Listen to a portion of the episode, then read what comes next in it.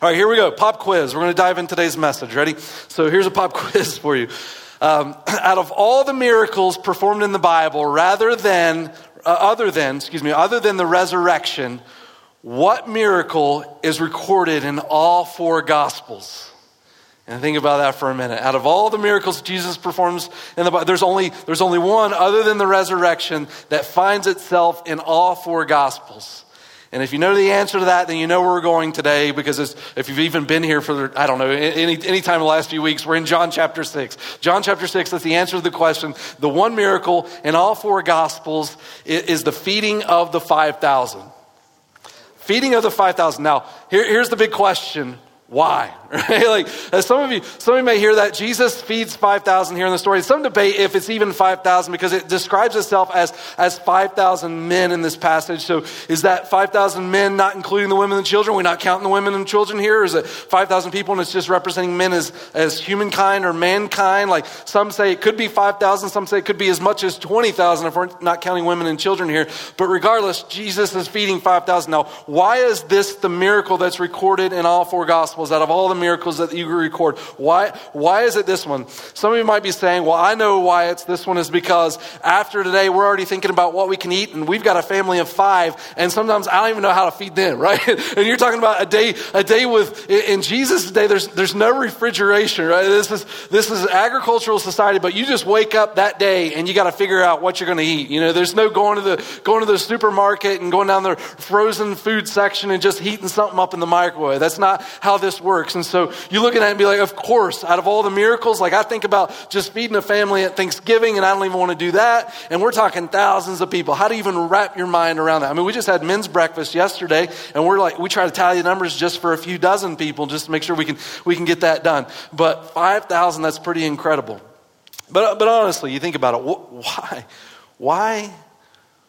Why the miracle of, of the 5,000 out of all the miracles that Jesus could record? And if you're going to put a miracle in all four Gospels, would that be the one you pick? Why is it here? Well, when you look at the first seven verses of this section, chapter 6, Jesus wants us to recognize the, the, the problem that's existing here. So, we're really going to talk about three things today. Want, we're going to look at the, the problem that Jesus presents here in John chapter 6. Then we're going to look at the response that Jesus communicates to us, uh, starting in, in, in, verses 8 to 12. And then we're going to talk about the application, because here's what I find with this story. It was when people get to the application of the feeding of the 5,000, uh, we really botch it up a lot of times. And, and Jesus actually tells us what the application is in, in, uh, portions of the gospel. So we're going to we're going to look at the application that Jesus tells us to make to this and, and not botch up what Jesus wants us to understand about this story. But let's look. John chapter 6, verse 1. Let's recognize the, the problem here. And we could have titled this, we could have titled this section, I, I titled it uh, Worship in Your Struggle, right? We should, we should learn to worship in our struggle. And Jesus is going to show us a problem here, how to worship. But I think we could also title this um, How Not to Push Jesus Away. Because that's what you find in the end of the story is, is interesting how, how they choose to respond to this and Jesus' response to their interaction with him. So we definitely don't want to push Jesus away, but learn how to worship in our struggle. So let's look at the problem. Verse 1. After these things, Jesus went away to the other side of the Sea of Galilee, or Tiberias. A large crowd was following him because they were watching the signs which he was performing on those who were sick. Real quick, let me just say this. Uh, Jesus is going to a place around the Sea of Galilee that's really a newer town. It's more remote. This is more a, a village for, for peasants. Uh, fishermen would have gathered here, agricultural uh, type society. Uh, not, not a whole lot of great things that you would say for vacation spots you would necessarily want to go and participate. So it's a small rural area that Jesus is, is, is participating in life with people here. And in verse 2, it tells us that there's a large crowd here. And here, here here's, a, here's an indicator for you anytime that you read the Gospels. Anytime, anytime an author says something about a crowd, uh, you know something dumb's about to happen. That's, that's typically, uh, whenever the crowd gathers, it's, it's usually something foolish that then takes place right after that. And that's what you see in verse 2. A large crowd following after Jesus because they were watching the signs which he was performing on those who were sick. verse 3 But when Jesus went up on the mountain, he went up on the mountain, there he sat with his disciples. I love this about Jesus. When Jesus typically teaches, um, he doesn't bring out the, the, the bright lights and the fog machine, you know? He, he usually gathers with a group of people. And you got to think this is thousands of people. And what's Jesus do when he gets in front of the crowd? He sits down. He sits down. That's, that's just, he does that over his Sermon on the Mount. Like I have this, I conjure up this image in my mind when Jesus preaches the Sermon on the Mount. I, I think it's even done like this in the movies. Jesus gets up to preach his Sermon on the Mount and, and like he's orating this eloquent speech in front of all these people as he stands there. And, and really what the passage says is Jesus goes up on the mountain and he sits down. And does the same thing in this story. Uh, Jesus is, he's, he's not about the, uh, the, the spotlight is not about a, a popularity contest. He, he just wants to teach the truth and for people to understand that. And in verse 4, now the Passover, the feast of the Jews, was near. I think verse 4 is here because of everything Jesus is about to lead into with verse 5. I, I think Jesus wants us to tie in this story with sort of an, an Exodus experience. Uh, you remember in the story of Exodus, Moses is with uh, masses of people journeying through the wilderness. And anytime you got a crowd, you got problems to figure out with the crowd. And one of those problems is how in the world are you going to feed this group? And just like Moses during the time of the initiation of the Passover having to figure out this problem, so the author wants to correlate that story. Uh, really, Numbers chapter 11 is where this comes, comes from, verse 13. Um, to, to the story of Jesus in this moment. And, and in verse 5, so Jesus, after raising his eyes and seeing that a large crowd was coming to him, said to Philip, Where are we to buy bread so that these people may eat? That's the same thing Moses asked, Numbers chapter 11, verse 13. Where are we going to find enough meat to feed this crowd? And, and Jesus says the same thing to Philip here. It's like Jesus wants us to really see how he intersects in our struggle in life, right? Like he puts his thumb right on the problem. He did that last week when we talked about the healing of the, the paralytic man next to the porticos. Jesus comes and he certainly identifies the struggle. He's great at that. We, it wasn't something we could sweep under the rug, and he, he, wants something to, in, that we wrestle with, the darkness that we, we face in life, and he wants it exposed to light. And that's what Jesus does in this circumstance. Here's the problem what are we going to do about it? And in, in verse 6, I don't know, maybe if you're like me, the answer you would say is let's spaz. Like, there's, I don't know, what, we, what can we do about this problem? Let's, let's flip out for just a minute. Are we supposed to feed these people? I didn't know we were supposed to feed these people. Who, who said we were supposed to feed these people? Now there's all these people gathering around. And then G, in Jesus, verse 6, 6. But he was saying this only to test them, for he himself knew what he intended to do. Jesus is going to use this as, as a teaching moment. Um, maybe it's if to say some of us have been trying to solve things our way for so long and recognizing it's, it's just not going to work. But what we need is something greater. What we need is a miracle. And Jesus wants his disciples to see that. In verse 7, Philip answered him 200 denarii worth of bread is not enough for them, for each to receive even just, just a little. I think Philip's really trying here. Jesus said, feed them. Now Philip's trying to solve the problem. How in the world are we going to do this? He counts the money they have. It's like, we got 200 denarii. 200 denarii is not even going to touch this. I mean, we're in a small town. There's no refrigeration. Like, what do you do with, um, this town doesn't even have this many people. And how in the world are we ever going to feed this many people? And so you see Philip struggling with, with his circumstance. But then, but then we get to the responses. Verse 8 to 9.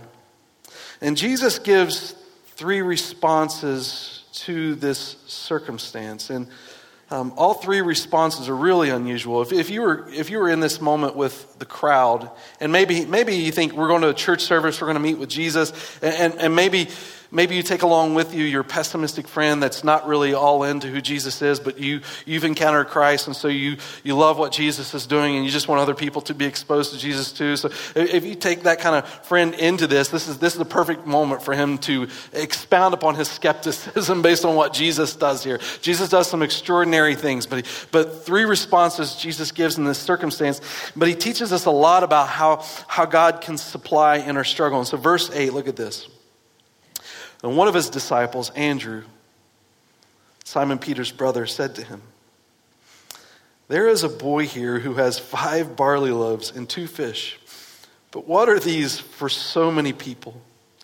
Um, I, I, I don't know how Andrew got into this interaction. I try, you try to speculate a little bit in your mind as to what this might look like. like a, uh, I, I, can imagine uh, Philip's over here panicking over trying to feed the crowd. And then he looks over and he sees Andrew sitting down with just a little boy. He's like, Andrew, what are you doing? We got to figure out how to feed these people. And Andrew's like, Joke's on you, suckers. I found a little boy with, with some loaves and some fish. I'm having my lunch. You guys figure out your own problem, right? Is that how, is that how Andrew comes to this? It doesn't really tell you in this text, or may, maybe, maybe not. Maybe I'm being. Um, too pessimistic towards Andrew here, but maybe more Andrew has, has a little bit more faith in having walked with Jesus. Maybe, maybe Andrew looks at the moment he's thinking, you know what? Um, this is probably weird to even say, but I remember when Jesus turned water into wine. So, um, Jesus, believe it or not, out of this whole out of this whole crowd, there happens to be the little boy out of everybody that not, not, a, not a man, not like someone standing up for their family. No, no one planned ahead for this, but this little boy, this little boy did. And uh, he's got some loaves and a, and a couple of fish, right? And so Andrew, maybe in faith, is, is just hoping, hoping that Jesus can do something here. He's starting to learn something about who Christ is. Um, what we learn here, it, it becomes an incredible story, right? And this is in all four Gospels. Jesus takes just a few loaves and a couple of fish, and he feeds thousands of people. You can imagine if you were this little boy, what this moment would have been like, really, for the rest of your life. How incredible it is that God would use a little boy. And how humbling it is that God would use a little boy. Yet it's this little boy who has the faith to give this meal over to Jesus. And I think maybe the first lesson for us when you look at this story is just to simply say this a moment with Jesus can change your life forever. One moment with Jesus can change your life forever if you just surrender. And some of you know what that's like, right? Because you can think you can think in your own life that moment where you just stopped living for you. And you really looked at Jesus. And maybe you looked at what you had and it wasn't that great, but you just you turned it over to him. And that moment with Jesus has changed your, your life forever. Verse 10 Jesus said, Have the people recline to eat. Now there was plenty of grass in the place, so the men reclined about 5,000 in number. Just then, Jesus took the loaves, and after giving thanks, he distributed them to those who were reclining, likewise also of the fish, as much as they wanted. Um, you think about this. You go to the worship service with Jesus with your pessimistic friend, and you see Andrew come up, and uh, he's presented Jesus with these five loaves and two fish. And you're, and you're sitting there with your friend, and you, are listening to what Jesus says, and your friend says, What, What's Jesus saying? And uh, Jesus, I don't know, I can't really see him. He's kind of sitting down, right? But, but I think he just said, uh, I think he just told us to all sit down. Why does he tell us all sit down? I think he's planning to feed us uh, with the five loaves and the two fish. Why is he going to, how's he going to do that? I don't know, but now he's praying. Why is he praying? I think he really believes he can feed us with, with five loaves and, and two fish. you can imagine just being in that moment, just how ridiculous that might look, right? 5,000 people, five loaves, two fish, let's do this, right? You're thinking, but by, by the time this even gets to us, there's definitely not going to be anything left. What are we taking, like communion size today? What is this? Like, this is not going to be enough for this group, Jesus. But, but Jesus completely believes that, and you're thinking, I journeyed all the way out to this wilderness to meet with this guy. This guy is crazy. But you know how the story goes, right? What's Jesus teaching us? It's not about the size of the gift, but it's about the size of your God and the heart of the giver. Guys, it's, it's not about the size of the gift. And that's such an important lesson for anyone putting their faith in Christ because here, here, here's the, the tendency in our own lives is that um, when we come to Jesus, sometimes we look at what we have to give and we're like, guys, why would I even give this? Like, I don't, I don't understand. Compared to them, they have so much more. Why, why give what I, what I've got when what they've got is so much better. Jesus can do so much more with what they got, and I'll just let them do that because they've got something that I don't have. It looks better than what I've got. And so, how, who am I? I'm just a little boy, and to offer just a few loaves and some fish to God, what, what's God going to do with that? God can use them. Look, He's made them more talented than me. It's not about the size of the gift. It's about the heart of the giver and the size of your God, the power of your God. God can do just incredible things with just very little. I'm not saying to be stingy with God and just give God a little. I'm saying just use whatever God's given you for His glory. The, the results aren't up to you, it's up to Him. What God's interested in is your heart. You know, there's, there's three ways we can look at the possessions of things that we have in life. Um, the first, uh, they all start with S. Let me just say it like this. The first is to be selfish. What's mine is mine. The, the, the second is to be stealing. What's his is mine. And the third is to be a steward. What's mine is his. Had the little boy not saw his possessions as a steward, he would have missed out on the great things God would have done. I mean, this moment would have changed his life forever. Sure, you can hold on to the things that are yours, but just look at the beauty of what it became. When we approach life with what with the attitude of what's mine is mine, how, how could God ever expect to bless you with more when you're not even willing to give what, he already, what He's already given to you? It's not about the size of the gift, but the heart of the giver. When we come to worship on a, on a day like this, we're not here to impress anybody. We're here to connect with Jesus. Because what's mine is His. God, how can I leverage this for your glory? And how can I be a part of something great that you are doing? You know, one of, the, one of the beautiful things that we've even seen in our church just over the last year, we start our calendar year in September. We follow a school year. So our fiscal year starts in September. And I remember we, we met uh, with a, a, group of our, our board, our elders, our leaders here at the church, and we were just thinking through what would be healthy for our church this year and what, where God is leading us and seeing us grow. And our heart was towards missions, just to think about how, how we can see God not just do great things here, but just continue to do great things through His church. And we just sort of set some what we thought were feasible goals for our church this year in giving. and we haven't really talked a whole lot about missions.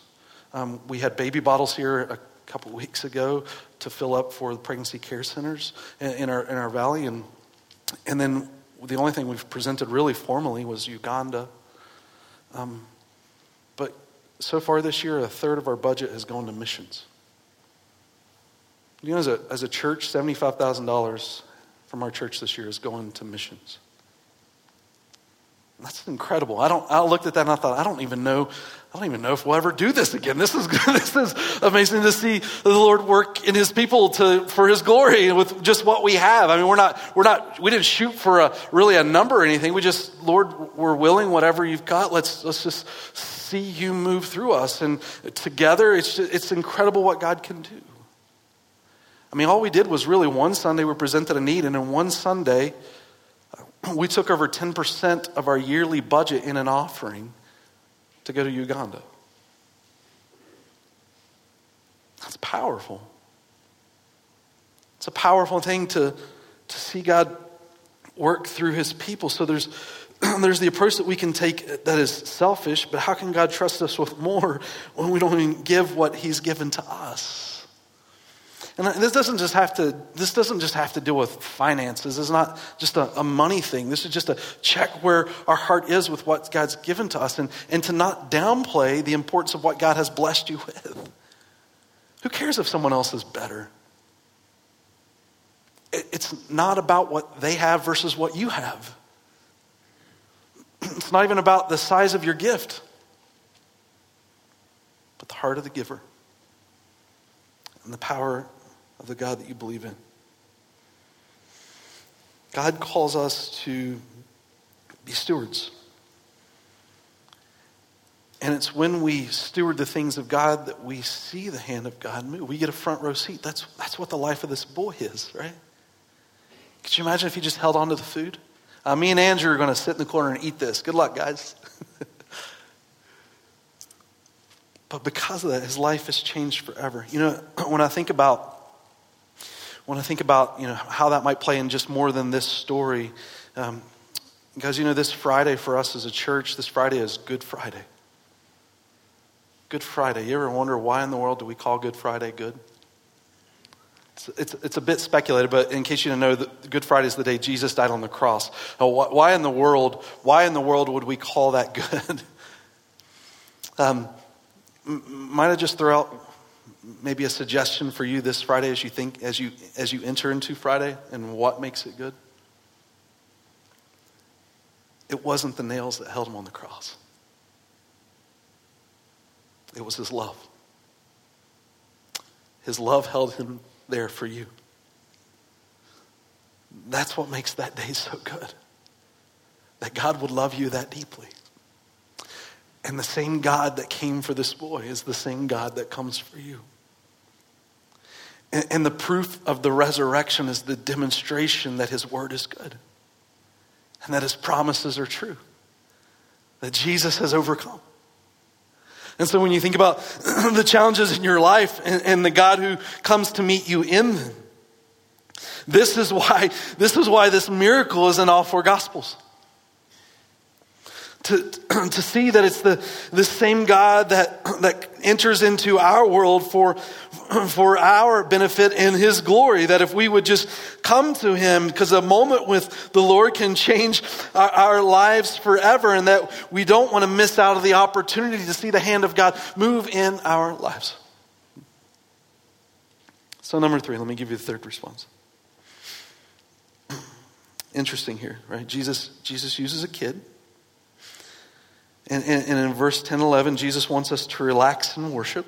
A little bit odd with just five loaves and two fish, but if you're stressed out about something, right, rather than spaz, maybe, maybe consider relax and worship for a minute in Him. And in, and in verse 12, Jesus wants to take up a collection. And you think, you think for a minute, um, if you were coming to this to, to, to worship the Lord, you come to this and and you're thinking, Jesus, there's no way you're going to be able to feed all these people. And then Jesus feeds all these people. And then after Jesus feeds all these people, Jesus then says to the crowd, okay, we're going to take up, we're going to take up a collection. What are we going to collect, Lord? Everything you just ate. And again, you'll be looking at that moment thinking, and yeah, you are you are certifiably insane. This is this is this is not normal, Jesus, but but Jesus does that. Verse 12. And when they had eaten their fill, he said to his disciples, Gather up the leftover pieces so that nothing will be lost. Now, let me just tell you, when people get to the end of the story, here's, I'm going to tell you the interpretation we often make, and then I'm going to tell you it's wrong, okay? Here's the interpretation we often make. If you give to God just a little, He will multiply you a lot, right? You got a tiny house, you give God your tiny house, He'll give you a big house. You got a tiny car, give God your tiny car, He'll give you a big car. You give a little bit to God, God give you a lot. You give God a dollar, He'll make it a million, right? That's usually, that's usually the interpretation that I often hear in a passage like this. And I want you to know that that is not the point of the story. Because here's why. If you end with that point to this story, guess who the hero of the story is? You. You've just turned this miraculous story about Jesus into all about you. And so when you read the story, you're going to think, I'm going to do this because I want to make it all about me. I'm just going to use Jesus to get what I want. And I've got $100 right now and I want it to be $1,000 tomorrow. So Jesus, here you go. But the point of the story isn't about you. Jesus certainly cares about you. You see his care here. But to just stop with you is to miss. It's to miss the heart of what Jesus desires for you to see in him. Because the point of the story isn't you. The point of the story is, is Jesus. God fills us up, not because of us, but because, because of Him. Look in verse 13 and 14. This is where we make the right application. Um, so they gathered them up and filled 12 baskets with pieces for the five barley loaves, which were left over by those who had eaten. Therefore, when the people saw the sign which he had performed, they said, This is truly the prophet who has come into the world. So there's two responses here. We're going to look at the second one in verse 15 in a minute. But one, one pushes Jesus away, and the other one draws Jesus near. And we certainly want to be the people that, that, that draw Jesus near. Now, let me just say this. This is a miracle, right? This, is, this, this story obviously is a miracle. And, and when I come to to put my faith in Christ, uh, a few things I think are important for us. One, one is to recognize God has built faith in a very logical way. Like, when you think about, like, we talked about Good Friday, the death, burial, and resurrection of Jesus, like, you're in a place in your life where you're just wondering, should I even be trusting in Jesus? Jesus has given us enough in, in, in God's word to, to validate who he is. Like there's enough proof in the death, burial, and resurrection of Jesus alone to say, okay, I'm putting my trust in Jesus. He is who he says. His word prophetically revealing exactly who he is before he came. Like God, God has made faith very logical. And at the same time, in seeing that, there is still a place of trust and saying, God, because you have been good in your word and because you are who you say you are, I am now taking my soul and entrusting that into you because uh, of how you've communicated yourself and how you faithfully demonstrated yourself. And therefore, my soul, there is, there is a leap of trust in your faith in God because of that. And so when you look at a story like this, I think it's important to recognize when you come to a miracle and you see God doing things like this, to see a precedent for, and therefore, God, as you trust yourself into Him, that God is able to fulfill everything that He promises to you as well. And in verse 13 and 14, Jesus shows it yet one more time in this story. They gather up 12 baskets full. Um, when you think about this, these 12 baskets. Uh, it's kind of interesting that he, that he does 12 baskets, right? Like, what is this? I guess after the meeting's done, when the disciples leave, every disciple gets a goodie bag to walk with Jesus, right? For the rest of the day, they know where their meal's coming from because they've all got 12 baskets they get to carry now. But, I mean, that's, that's pretty cool to think about. Jesus, 12 disciples and, and 12 baskets so they can, they can eat from. But I, I think there's, there's a little bit more to the story than that is when you think about the story of the feeding of the 5,000, you look in the Gospels, you, you, can recognize this isn't the only time Jesus fed a crowd. Like Jesus fed 5,000. And then a little bit later in, in, in some of the Gospels, it also records for us that Jesus feeds 4,000 people. Jesus feeds both 5,000 and, and 4,000. And what's really interesting about those stories, like if you read in, in, the book of Matthew or the book of Mark, when Jesus talks about both those, those stories, the 5,000 and the 4,000, he doesn't tell the disciples the point of the feeding of the 5,000 and to the point of the feeding of the 4,000 until both of those events are over. And then he explains it to them. It, happens in the book of Matthew, chapter 16, and it happens in the book of Mark, in chapter 8. But look at this. Uh, uh, in chapter 8, verses 18, Jesus explains to his disciples in this portion why he feeds the 5,000 and why he fed the 4,000. Jesus says, Having eyes, do you not see? And having ears, do you not hear? And do you not remember when I broke the five loaves for the 5,000?